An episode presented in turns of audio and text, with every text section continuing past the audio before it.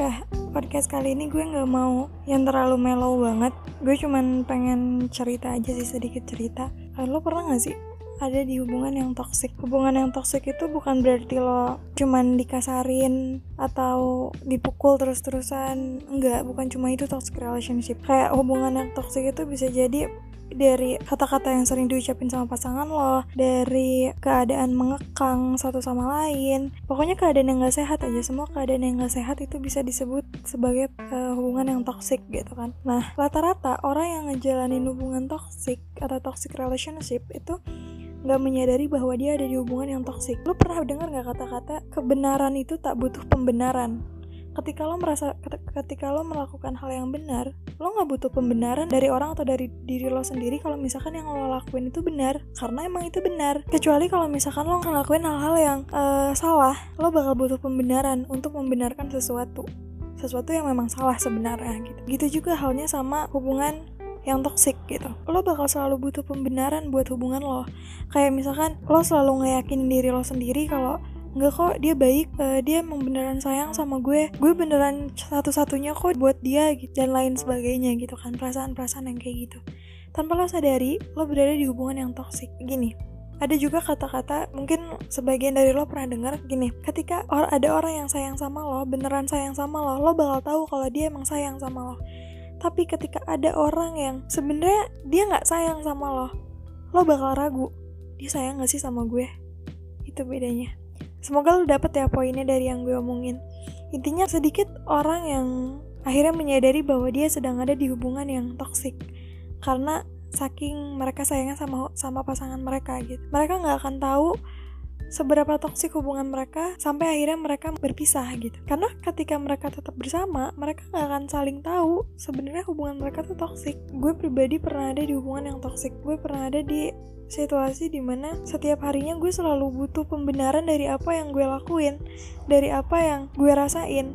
Gue selalu ngeyakinin dari gue sendiri bahwa nggak dia beneran sayang sama gue.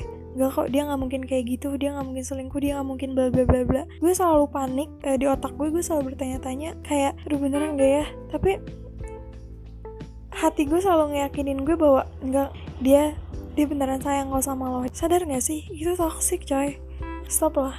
Gue mohon berhenti gitu. Karena lo nggak akan pernah tahu ada orang yang lebih baik dari dia sebelum lo ngelapasin orang yang lagi sama lo sekarang. Jangan pernah mau terjebak sama hubungan yang toksik karena itu bakal ngerugiin diri lo sendiri entah itu secara fisik maupun batin gitu. Ya lo bakal capek lo ngejalanin hubungan itu capek. Uh, lo bakal tahu setelah lo bisa sama pasangan lo seberapa banyak otak lo terkuras buat mikirin hal-hal yang sebenarnya nggak penting seberapa capek badan lo karena lo ngelakuin hal-hal yang sebenarnya nggak harus lo lakuin. Hubungan itu saling coy. Ketika lo saling berkomunikasi saling percaya saling ngejaga komitmen satu sama lain percaya sama gue lo bakal happy. Lo ngejalanin hubungan lo tuh bakal ringan. Lain halnya sama ketika lo menggunakan kata saling itu menjadi saling membelakangi saling gak peduli saling acuh sama uh, satu sama lain. Itu bakal buat lo capek.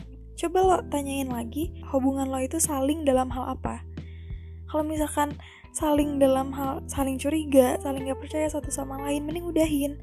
Lo ada di hubungan yang toksik udahin. Dan jangan pernah takut buat mulai. Ingat uh, misalkan lo punya mantan nih dan sekarang lo udah punya cowok baru lo udah ngelupain mantan lo dong. Dan uh, alasan lo putus sama mantan lo kenapa? Apa karena dia selingkuh? Apa karena lo udah nggak sejalan udah nggak cocok? Apa karena beda agama dan lain sebagainya gitu?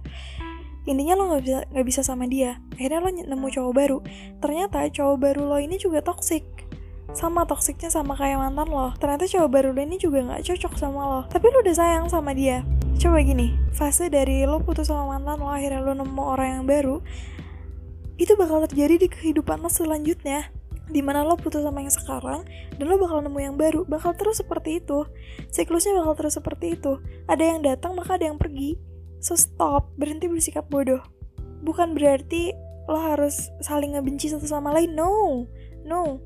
Lo nggak harus saling ngebenci satu sama lain. Lo cukup harus saling melepas melepas bukan berarti membenci ya. Walaupun emang bakal susah gitu. Jangan ngebenci dia dan jangan berusaha buat lupain dia. Karena ketika lo ngebenci dia atau lo berusaha ngelupain dia otak lo bakal semakin mikirin dia. Jalanin aja. Tapi kalau kangen nih misalkan lo udah putus nih akhirnya lo berani buat ngelepas hubungan yang toxic itu. Misalkan lo belum bisa nerima orang baru di hidup lo lo, lo kangen sama mantan lo.